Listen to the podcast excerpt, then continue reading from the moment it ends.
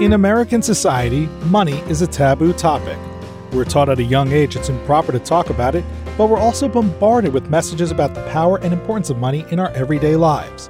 And by not talking about it, we miss out on the skills and lessons we need to effectively understand and financially plan. That changes today. Welcome to Money Tales. Hosted by Sandy Brager and Cami Doder, Money Tales brings more than 35 years of combined professional experience in personal finance to demystify money and demonstrate what it's like to speak openly about personal financial matters. Join us each episode as they interview modern-day movers and shakers about how money decisions intertwine with their daily lives in order to give you better insight into productive financial conversations. Subscribe today and register for our blog Fathom at aspiriant.com/podcasts to increase your money mojo. And now, here's Cami and Sandy. Hi, this is Sandy. Today's Money Tales guest is Finca Yurkovic. We all know it's hard to change our money habits and bad money behaviors. Finca has figured out some key techniques that have reliably allowed her to change course and value money as a resource to fuel her and her family's values and dreams. In this episode, Finca shares these techniques with us so we all have an opportunity to learn and apply them to our own lives. Hi, this is Cami. Finca is president of Finca Communications, Inc. She consults with clients in areas of personal branding, leadership, sales, client experience, and employee engagement. Finca helps her clients discover their brilliant difference to get 100% clear on their unique talents, skills, and expertise so that they can use their personal strengths to grow their business. Be sure to check out her book, Sell from Love, Love Yourself, Love Your Client, Love Your Offer, and her Sell from Love podcast. Please stick around after the interview for our takeaways from the discussion. Now, on to our conversation with Finca Yurkovic. Finca Yurkovic, welcome to Money Tales. We are so glad you're here joining us today. Well, thank you so much, Sandy and Cami, for having me here. I am excited to be here with you both. To get our conversation started, will you please give us an overview of the journey of your life, focusing on 2 to 3 pivotal moments who really make you the person that you are today? I had this one moment when I was 6 years old. I was heading into school, and my name is Finca, which is a very unique name. And I remember walking into the school, and my mom looked over at me and she said, "Finca, do you want to change your name?" And I said, "Change my name?" And she said, "Well, if you want to make it easier on yourself." And so growing up, names like Lisa, Kathy, Mary, they were kind of the norm. And it was kind of my first lesson on being different and having something different about you. And, you know, in the goodness of my mom's heart, she was literally trying to make life easier for me. And so I looked up at her and I picked a name. I said, I want to be called Josie. And Josie wasn't a random name. It was my neighbor. I was 6. She was her daughter. Her daughter was named Josie, was 12. And, you know, just picture being 6 years old. And there's this like 12-year-old who's so fancy and wears these nice dresses and had this fancy perfume. And I'm like, I just want to be like Josie growing up. And that's that moment. Like, it was just like, all right, I'm going to pick Josie. And literally I went through school, and later, and when I went into my financial services world, I was known as Josie. And at home, in my personal relationships with my friends, they called me Finca. And I had this kind of way of showing up in the world where there was a version of me that I showed up at home. And then there was this other version of me, this very type A, ambitious, especially in financial services. You kind of, one, if it's a natural thing that you have, it gets really nurtured in that environment. Like, we like go-getters, competitive, ambitious. So that part of me, and it was almost like I had these two parts of me. And over the years, I learned to do this really well, which was compartmentalize myself, meaning I learned how to show up in certain environments with a certain part of my personality or a certain part of who I am. And in other environments, you show up differently. And I would say at first it was motivated from this place of afraid of what, not always, but there was this place of, I was afraid of what people might think. What if I showed my true colors? What if I showed up authentically? And then working in banking, there's a certain type of, and I'll put in quotations, success that you saw. And I had those qualities in me. All I did was allow those to show up more than the rest of me. And I'm going to say there's a beautiful book, the title I remember always, it's called What Got You Here Won't Get You There. And what I love about that title is it was a mantra that it helped me get to a certain level of happiness, a certain level of success, and a certain level of fulfillment. But then I plateaued and I couldn't get anywhere else. And that version of just me limiting who I was and only showing up parts of who I am in only certain environments was affecting my life. So then that takes me to the second pivotal moment of my life where I'm working at the bank and I'm in one of those, I know I meant for more moments. Is this all it is supposed to be like?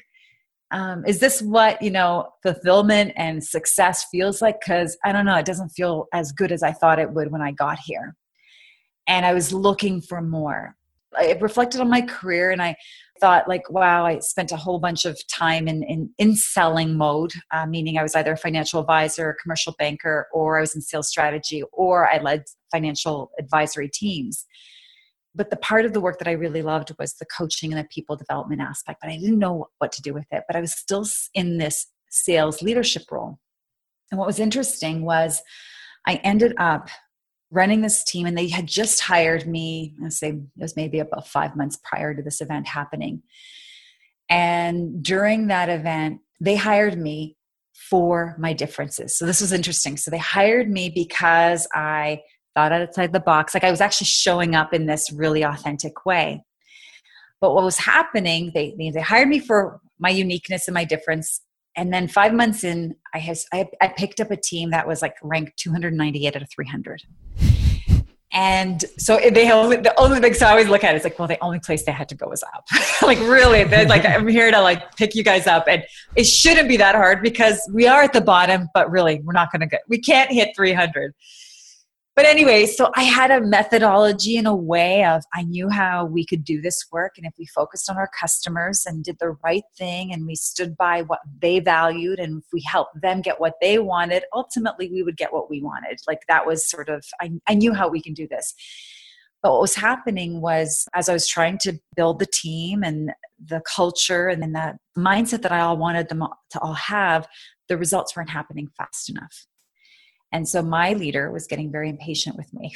It's like, but we need it now. Like we need it. I'm like, but it's only been a few months. Like how can we expect this team to go from 298 to number one in a matter of months? Like that doesn't even mathematically isn't even possible.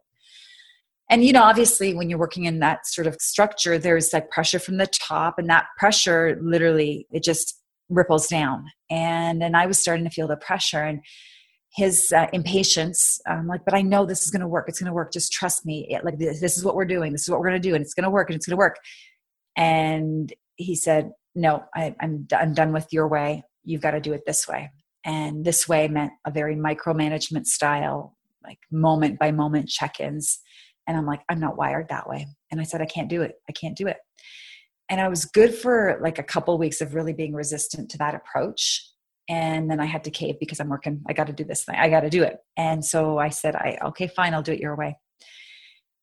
I did it for 2 weeks and then I ended up in the ER. Wow. That incongruence to how I was showing up and how I knew like what my internal radar integrity of how I needed to show up as a leader and as a mentor and as a coach to my team was affected me and my health. And so what happened, I was walking around the office and I started experiencing chest pain. And I'm like, oh my God, I think I'm having a heart attack. And so I didn't tell anybody. I'm like, okay, I got to get to the ER because if I tell them, they're going to think I'm weak. They're going to think I can't handle the stress. All this stuff's going through your mind while you're like panicking. Maybe you have having a heart attack. And so I got in the car, I drove myself to the ER complaining about numbness in my left arm. And they wheeled me in and wired me all up. And I remember lying there. And it was one of those, again, moments of truth. And I had these massive elephant tears coming down my face. And I'm thinking, is being who I thought everyone else wanted me to be, was it going to cost me my life in that moment? It was just one of those moments again, where I'm doing it again. I'm being who I think everybody wants me to be. I'm doing it the way they want it to be. But there was this part of me that I was not aligning to, and I wasn't being as authentic as I knew I needed to be. And so I vowed, if I got out of there alive, I'm going to try to figure out who I am. I'm going to do this me work and show up in my work and my leadership and in my business in a way that I knew I could add value and make an impact. And so that was back in, I'll say, 2012. And so we're almost 9 years later. It has been that moment, no matter how hard it was the best thing that happened to me. And then a year later, it was funny because then I went back. I went and I changed my name. I went back to my real name. And instead of being known as Finca and Josie, I said, I'm going to own all of me. And I changed my name in my professional realm to Finca. It was a little bit of awkward, especially in the banking space when everyone was calling me Josie. Finca, this is incredible. Those are two really powerful, pivotal moments. And I love how they sort of deviate into the two personalities being separated, or two personas, I should say, being separated, and then come together back into one. And I'm curious to know if your relationship with money was impacted by all of that. But before we get there, will you tell us more about your childhood and what it was like for you growing up, specifically around money? How is money related to and talked about in your home? It was, I'm going to say, talked about every Friday. There was such a pressure on Fridays. My father he owned his own business. He was in the construction world. And my mom was a stay-at-home mom. And I had the beauty of having my mom at home, and we'd come home for lunch and she'd make us lunch and we'd go back to school. And so it was really, and you know, she'd be there when we were there in the morning and she'd be there when we came home at night. But the ups and downs of being an entrepreneur and the cash flow challenges, depending on what's happening in the economy. And I will say the stories and beliefs, you know, at the time as a kid, you don't know this stuff, but the stories and beliefs about money that my parents had, and I will say continue to have, ripple into the stories and beliefs that I inherited and that I continue to work with. It was interesting because money came quickly and money also left very quickly. And so as fast as it came in, that's as fast as it was managed out. And why I said Fridays, it would be this moment of, is dad getting paid this Friday? Are we getting a check? Are we going to have groceries? And somehow always things worked out, and we had a lot and then we had nothing.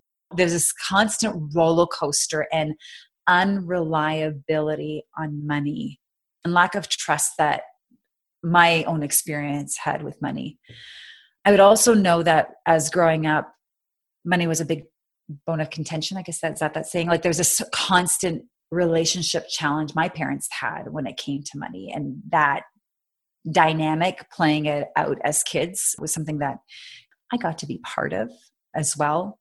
Would you say more about the stories and beliefs that were passed down? One of the things is, again, I guess that it comes in and it goes out so quickly that it as quickly as it comes, as quickly as it goes, there's not enough of it. And so I could see how that not enough money and that constant seeking of trying to figure out how to get more. And it was interesting because as I was growing up, I ended up working in the bank. Like, I was still in high school, I was a teenager. At the time working at the bank, money didn't feel like money to me. My friends would be like, wow, like you get to go in a vault and there's like thousands of dollars and the ATM machine, we'd load them up and you're holding like, you know, a couple hundred thousand in those cartridges. Like, it's like no big deal. I had this non-energetic relationship with money. It was just like, yeah, it's just paper. Like, there was just this value I didn't give it, because I think I just so much wanted to detach because I had such a negative experience with money growing up because of all the tension it created in our house. One of the bigger lessons that I've had growing up, especially earlier in my career, I started to inherit and I started to notice the same behaviors that was happening in my household, meaning as fast as it came out, that's as fast as it left. I would earn money and I'd spend it very quickly. And then I learned I got a credit card and it's like, oh, wow, I can also spend money that's not my money. This is kind of cool. But then at the end of the year, you've got oh, I've got to pay back this money. And so it was interesting. My earlier parts in my career, I would say, you know, that kind of before, I remember, I think it was around when I hit 23. So I was working at the bank, I'd say 16, 17. And then I was around 23 years old. I was in this stage where every year I'd end up with like $5,000 or $10,000 of credit card debt. And I'm like, this is crazy. And by that point, I was earning $70,000 or $80,000. And so even in my earlier part of my career, it's like, I don't understand. I was earning $50,000 or $40,000 and I'd still end up with some debt. I earned $80,000 and I still ended up some debt. And by my mid-20s, I was in a really good, very high-paying role. My tax return, I had a gross income of $380,000 and I had nothing to show for it. Wow. Yeah. It was that a big aha moment for you? That's how big it was. Like, that's how big that no matter how much I earned, I couldn't hold money. I would let it leave as quickly as it came. And as I worked through, you know, and I continue to work through this, you know, the only where I'm at with it right now is that I didn't learn how to hold money and value money for its resourcefulness. And the belief and the pattern of money that I had inherited was, you know, that as fast as it comes in, I spent it. Like, it was just, that's what I learned. And so for me, over the last, you know, you say 15, 20 years, it really has been unlearning those patterns and behaviors and relearning the ones that feel more supportive and generative, that help me create the life that I want for myself and the impact that I want to have and for my family, as well as how am I using that resource to build up my community and the people that are around me. Finca, how did you unlearn those feelings and habits? Mm-hmm. Wow. Lots of self-work, like a lot of self-work. And I think this work is something that you can't, I don't know. I haven't found anyone that does it alone. This is where I think things like therapy, things like self-development courses and books and hiring coaches, those have been pivotal for me in figuring this out. And I'm going to say I continue to learn. I continue to buy books about money. I continue to on even just all of that. And so, and what I've learned also is that as I've learned to embrace my enoughness, meaning I am enough, the reflection is also demonstrated through what money reflects back to me. And so I'll go back to, you know, that those two stories that I shared with you at the beginning around not owning my name and not owning who I was and how I lead and how I do the way things I do. And I continue to figure that out as well. But if we only own parts of ourselves, so we only say only this part is worthy for here, and this part of my personality or my skill set is worthy to be shown here. That's how our money story is going to be fragmented like that as well. And so as I've learned to embrace myself fully in all of the faults and follies, but also the magnificence and brilliance that I bring to the table, that has been a reflection of what has shown up in my money story as well, in my money tale. We'll call it my money tale. Thanks for that. Yeah. And I say, for me, it's been my lesson now is how do I learn to hold money?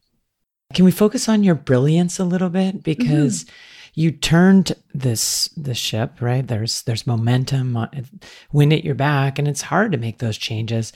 I love that you're not trying to do it yourself. You're seeking wisdom from others. But can you give us some of the steps you took outside of the reading and other things to personally start moving your savings objective, understanding your values to money? I think part of it, so this is a term that I like to call when I work with clients, is called your brilliant difference. And what your brilliant difference means is that there are these things that you bring to the table. There are these personality traits, your skills, your expertise, characteristics, your values. All of that is captured under this thing called your brilliance. Now, for me, what I struggled with often was this brilliance. Okay, great. You're telling me I have these great qualities. And then I would get stuck in showing them, because it would be like, well, this feels a little bit sometimes selfish. It's self-centered. Like, it's not about me, right?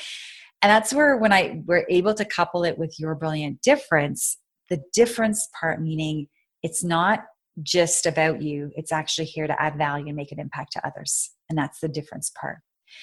And so for me, those two words mean so much because it's not about me. It's about this thing that I bring. It's the thing that Cammie, you bring, and Sandy, that you bring, that is brilliant.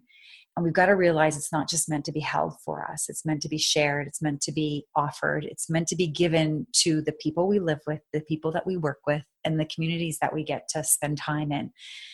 And that helped me go out and own my brilliant difference and bring it through my work. Now, our work is a great place to add value and make impact, but it's also, I'm going to say, primary place. Would you guys say that we earn our money? Like that's where the money tail gets generated. Like it's the generator, right? For many people. Yeah. For many people, right? And so when we can look at our work, now it doesn't, whatever we're doing, all of us are bringing a brilliant difference to it. And that's why it's like this, you've got to figure out who you are and how do you bring that value. And that extension is the thing that you are bringing to your clients or that workplace. How are you living that out? And then as a result, you are receiving in exchange this thing called money, a resource coming back to you. When I was able to put it in the construct of there's this thing that I'm giving. And you know how with giving, there's also this, it's a two-place process, like it's giving and receiving. Like it's not just I give, because then if I don't learn how to receive, I'm not going to be able to give anymore. Learning how to receive the benefits, the rewards, the recognition, and the financial resources that get created as a result of sharing my brilliant difference. And that reciprocal receiving has been and continues to be the thing that I learn. One of the things that's helped me, I learned this concept by Gay Hendricks. He wrote this book called The Big Leap, and he calls it the upper limit problem. And what he shares is that there is an upper limit problem when, like, we're striving for a certain level of happiness, success, or fulfillment. There's always like this threshold we come to that we can't seem to break through that moment. Let's talk about money. For some reason, you can't make more than $100,000 a year, or you can't seem to break through the $50,000 savings mark or the $1 million revenue. Because always when you get to that moment, there's something that happens that sabotages you and you get back down and you kind of have to go back, climb back up again. We see it, I don't know, I saw it with friends and relatives where they'd always make millions, but somehow they'd end up bankrupt. You see it with lottery winners. They've never had money. All of a sudden they have money, and then all of a sudden they lose it all. And if we use Gay Hendricks' theory of the upper limit problem, what happens is we're not actually used to having that much money. So it's this thing that stretches us outside of our comfort zone. And anything that is outside of our comfort zone, our brain does not like. And somewhere in our subconscious, we do something to sabotage ourselves. In his book, he talks about getting sick, fighting with your spouse. Like there's all these things we do that we aren't realizing what's happening. And all our brain really wants us to do is get back in that comfort zone. I don't care that you're going to be making less and you're going to have less, but we are safe in this zone because we know this zone. We don't know what it's like to have $1 million. We don't know what it's like to make $10 million. And so we would do something subconsciously to go underneath this upper limit, even though the upper limit might be better for us, for our community, for all, because you might have all those things. It doesn't matter. It's outside your comfort zone. As I was thinking through that concept, and I'm like, yeah, but it's so hard to make the leap between this belief of I deserve and I'm worthy of holding and having $10,000 in my bank account, meaning every year, as I said, in my younger years, I would end up in $10,000 of debt. For me, it was just, let me break even. Let me not owe anything at the end of this year. And then over the years, it's been, okay, let me end up with 10,000 and then 50,000. Like, how do you build that belief system if this upper limit thing is always going to try to sabotage me? So the way I've worked around it is this mantra called power primers. And all I look at it is we're priming our brain to believe that we are ready to get that next level of success. And so they start like this, meaning, we say to ourselves, I am willing, I choose to, I believe and I am. So for example, I am willing to hold $100,000 at the end of this year in my bank account or in my savings. I'm willing to feel what that feels like. I'm willing to hold that. Then the next one you say, I choose to have $100,000 in my bank account, or I choose to have whatever experience you want. You can put anything you want at the end of that sentence, because now you're coming from a position of conscious choice. So the first one is you're willing, meaning you're opening your brain saying, I'm willing to try this out. I'm willing to do this. I'm willing to feel this. I'm willing to want this experience. The second one is about choice and coming from a place of autonomy and making, like, standing in that place of empowered choices that you're making. The third one is I believe. And belief is strong, because if we don't believe it, it's not going to happen. And so that's when we say to ourselves, I believe I can, I believe I am. And then the fourth one is I am, where you're really standing in this place of I amness. I am the person that manages my money well enough that I have these wealth of resources available to me at the end of the year. I am that person. And that's been my process for years now. So I start the year with certain intentions, whether it's in my personal relationships, in my business, things I like to have fun with, as well as with my money tail, because all those things kind of, they all intertwine of what am I willing to have and be and do and experience? What do I choose to? What do I believe I can? And what do I am? What I am. And so I do that at the start of the year. And every quarter I revisit. I have a sheet here that, you know, even for the day, it's like, I'm willing to feel a little, you know, I'm willing to try something new today. I believe I can. Like, I, even as a daily practice, has become a way to continue to help myself be the person I see myself becoming. And this is the bridge. This has been the best bridge for me, is using these power primers, because I know my brain is way more powerful. Like, my unconscious and subconscious brain is dictating 97% of my day. And this 3% that's in front of my prefrontal cortex is not so much. Like, it does a lot. But if I can have control of it by telling my subconscious through these power primers on who I want to become and start conditioning myself in that way, then I'm doing that. And it's been working. So I'm going to say I'm confident in the process, because I've been at it for 7 years and it's still working. It's still working. Thank you for sharing that. I love this process. I love the mindset shift that it enables. You start out at the beginning of the year, you check in quarterly. How are you measuring success? My litmus test is, am I continuing to live and uphold to the purpose that I set out for my life and the values that I want to live by? And if that is reflected in my life experience, then I know that is my pass. So my goals can shift and change, but the intention of how I show up matters more than anything. My life purpose is to raise human consciousness, to elevate the human condition. And that's whether I'm doing my work as a coach and, you know, mentor in my work, or if I'm hanging out with my daughter and my husband. Not that I'm intentionally like, okay, how can I raise human consciousness and elevate the human condition? Like, that's not what I'm doing, but it's behind the scenes. That's who I am and what I stand for. And then when it comes to my work and my life, it's like, okay, I value family. I value nature. I value community. I value making a difference. And if I can tick those boxes with when I sit in those moments quarterly and annually, and if my life is reflecting that, then I know my life is good. If it's not, it doesn't mean my life is not good. It just means this is an opportunity for me to make change and some shifts. Because what I've often found in my own personal experience is, in the past, I would make myself wrong for not feeling good because I should feel good. And that actually made things worse. And so when we get ourselves in moments where we feel out of alignment or things aren't going as great, you feel stressed, you feel anxious, maybe you've been feeling like that for 6 months, let's not berate ourselves for feeling like that. Let's actually use that to say, okay, maybe this is telling me I don't want this in my life. From a money perspective, like, doing my banking once a month was just like this dreadful thing. Like, oh God, I gotta sit down and do all the money stuff, right? Like, but how can I create something where it feels easy, fun, and I'm looking forward to it? So that was another way of looking at how to change certain things, but use it as a moment of clarity. All right, this is not working. Let's figure out why isn't it working and what could work and how could you change to do it next time. Well said. Great advice too. Yeah. If I can share one more thing, I know we're not on video, but I'm going to show you guys here. So this is another thing that I do to keep me focused on my goals.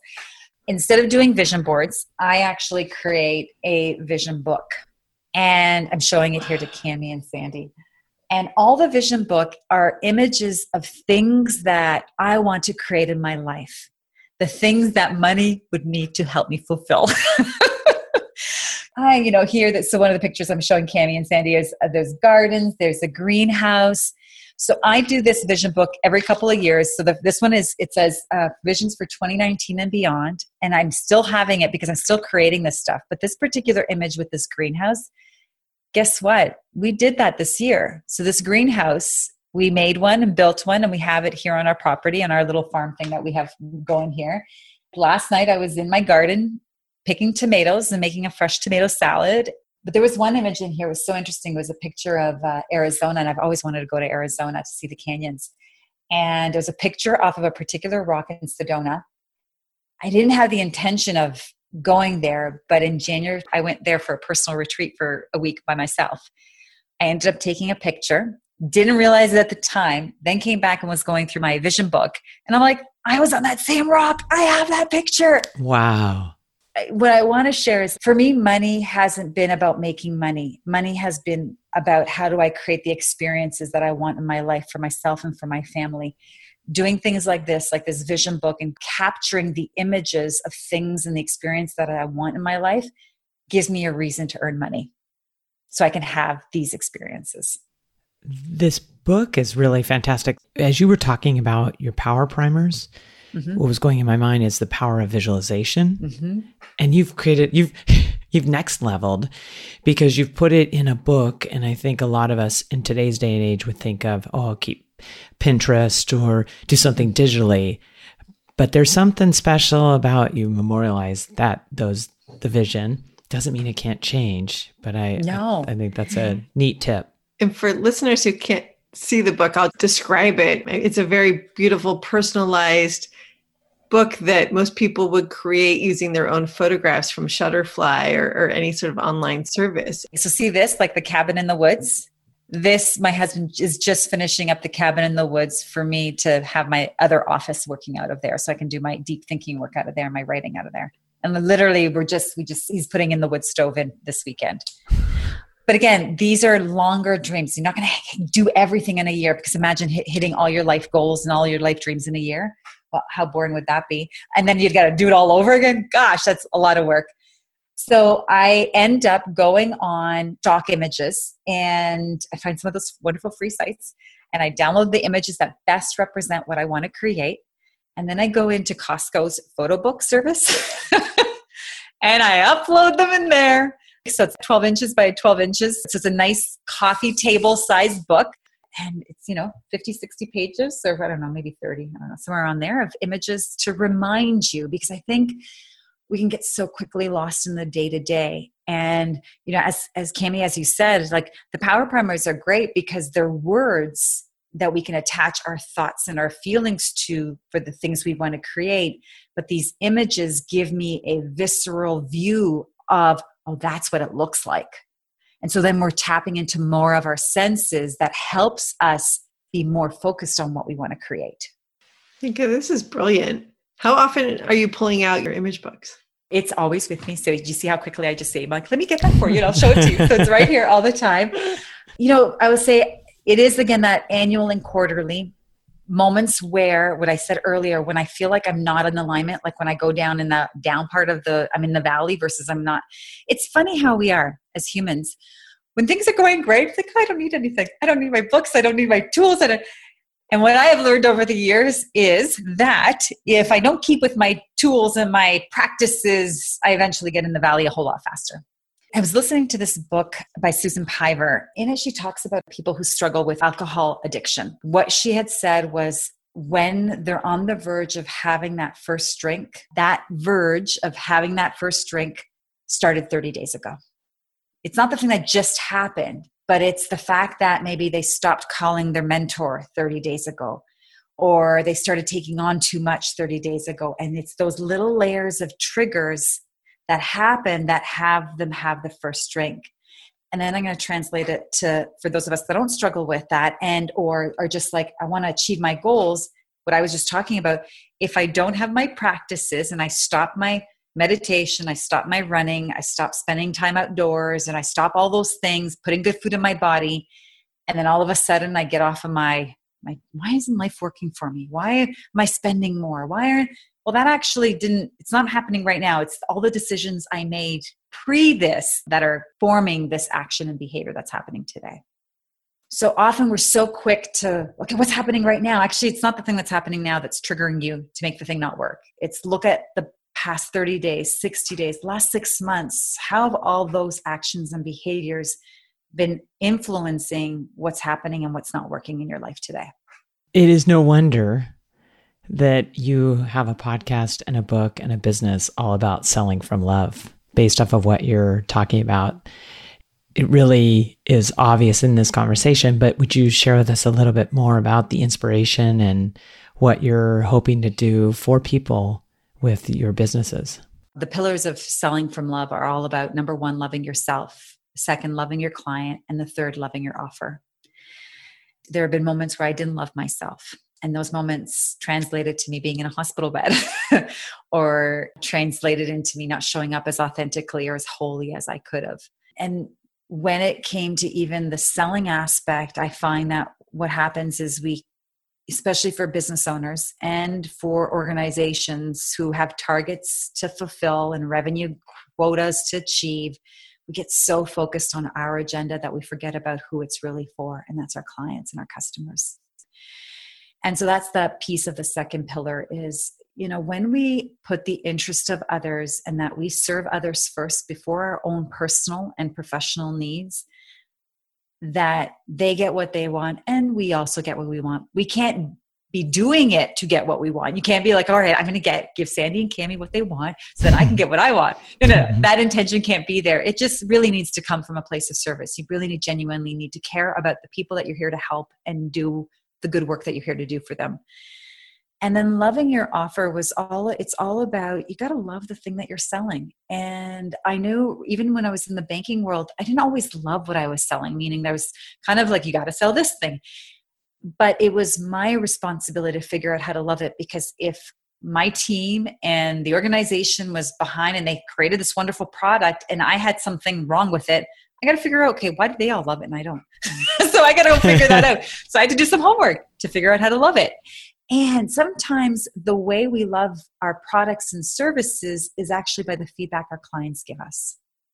And so you sometimes need to give it and put it out in the world, and then they will give you feedback and say, oh, this was so amazing. This is so awesome. Thank you for doing that for me, because look at what it allowed for me to have.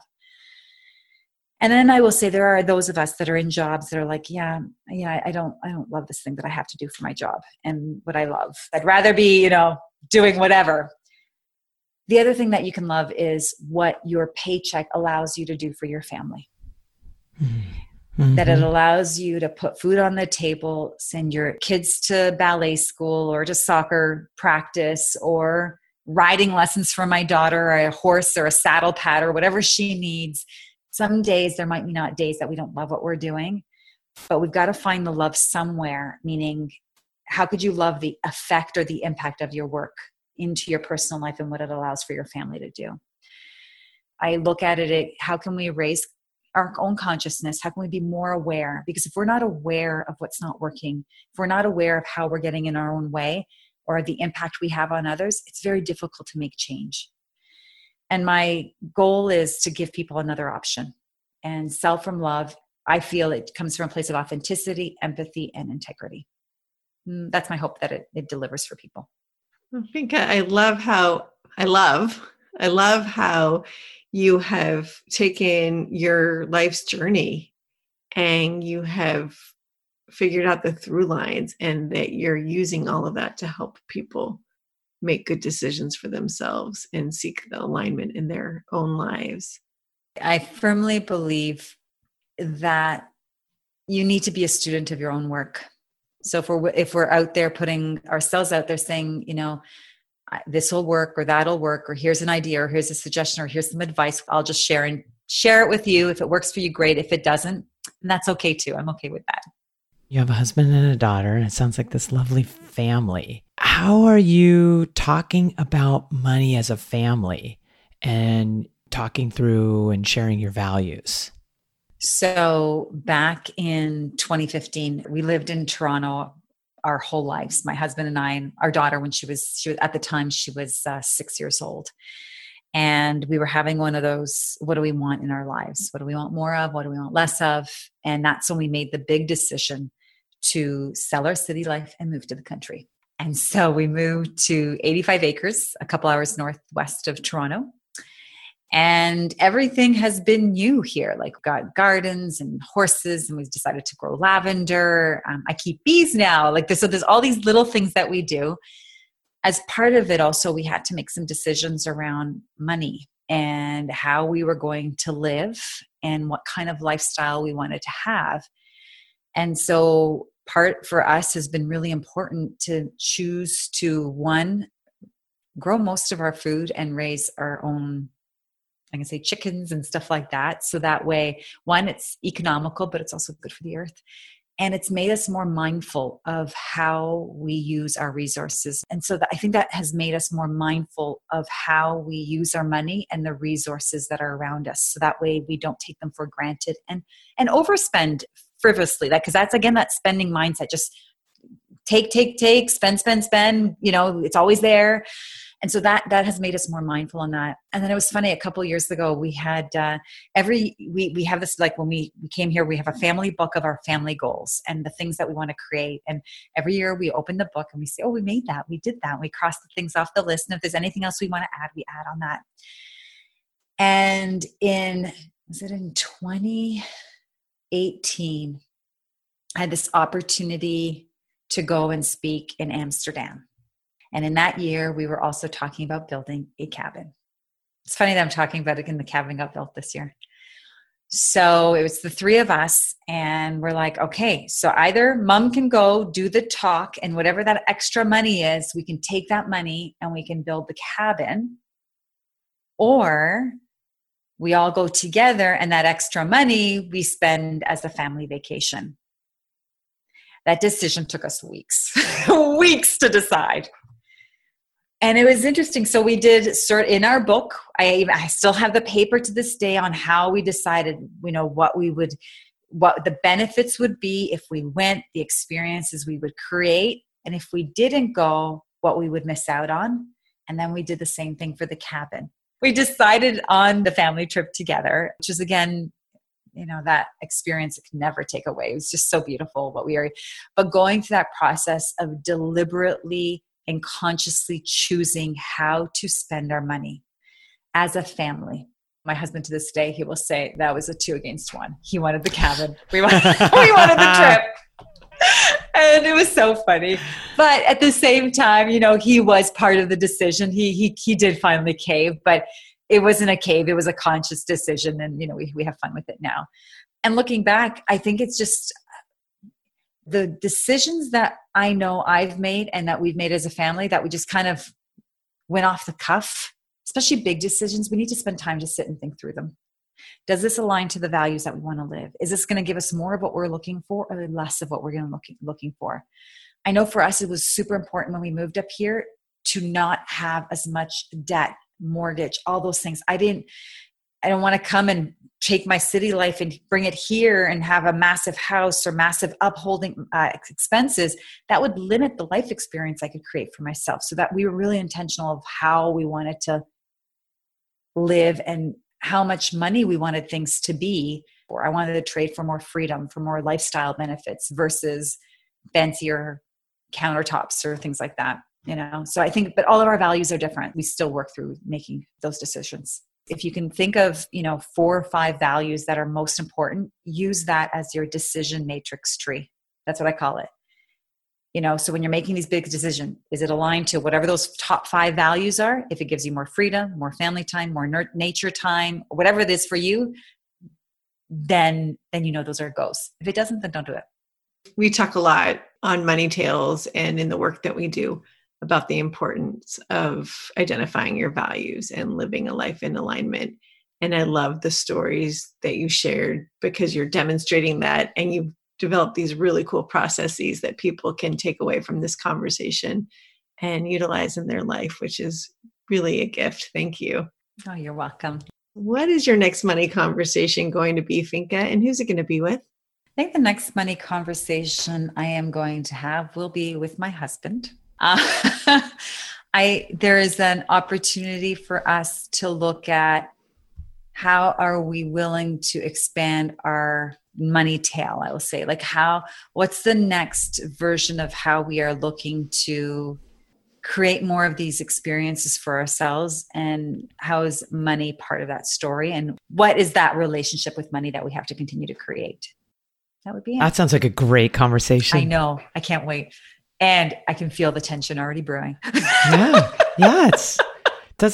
It doesn't mean it's always easy, right? Oh, no way. It's part of it. I think that's what makes it exciting. Like guys, like if it's always easy, if it doesn't have tension, like we associate tension with bad, it is not bad. That's what makes it so good. 'Cause when we break through the tension, it's like, wow, that's what makes it worth it. Because if you didn't have attention, then it wouldn't be worth it. So can't wait, Nick. We're going to be talking. Well, Finca, have fun with that conversation. I'm sure you will approach it like everything else you do in your life with love, which is really a great foundation and premise. So we wish you guys a lot of luck, and we hope you enjoy the new cabin and the new stove. That sounds wonderful. Thank you for sharing all your tips and tricks with us. Oh, you're welcome. Thank you so much, Sandy and Cammie, for having me here today. Cammie, what was your biggest takeaway from this eye-opening conversation with Finca Yurkovic?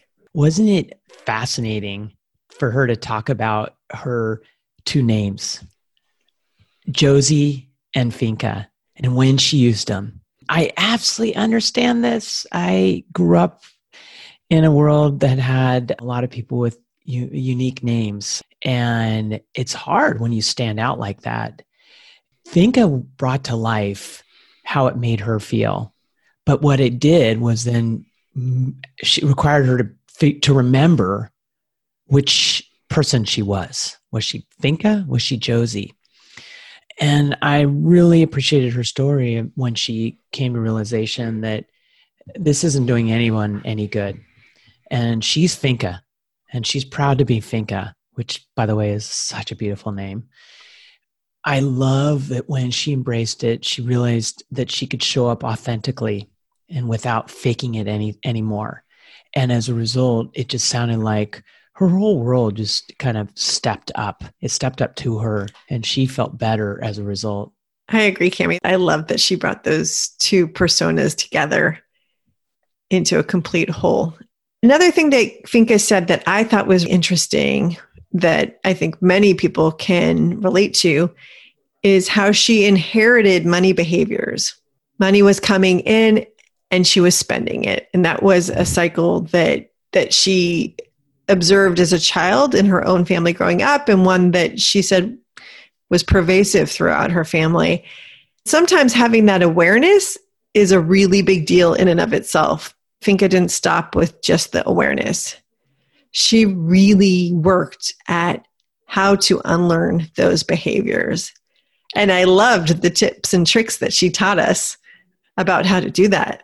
Power priming, brilliant, envisioning your future and your goals in a very visceral way that goes beyond the vision board was fascinating to me. And I had so much fun when she showed us her vision book, and I wish listeners could see it. I loved how Finca would share that she'd take this book out all the time and look through it and get her inspiration. And that really became part of her subconscious.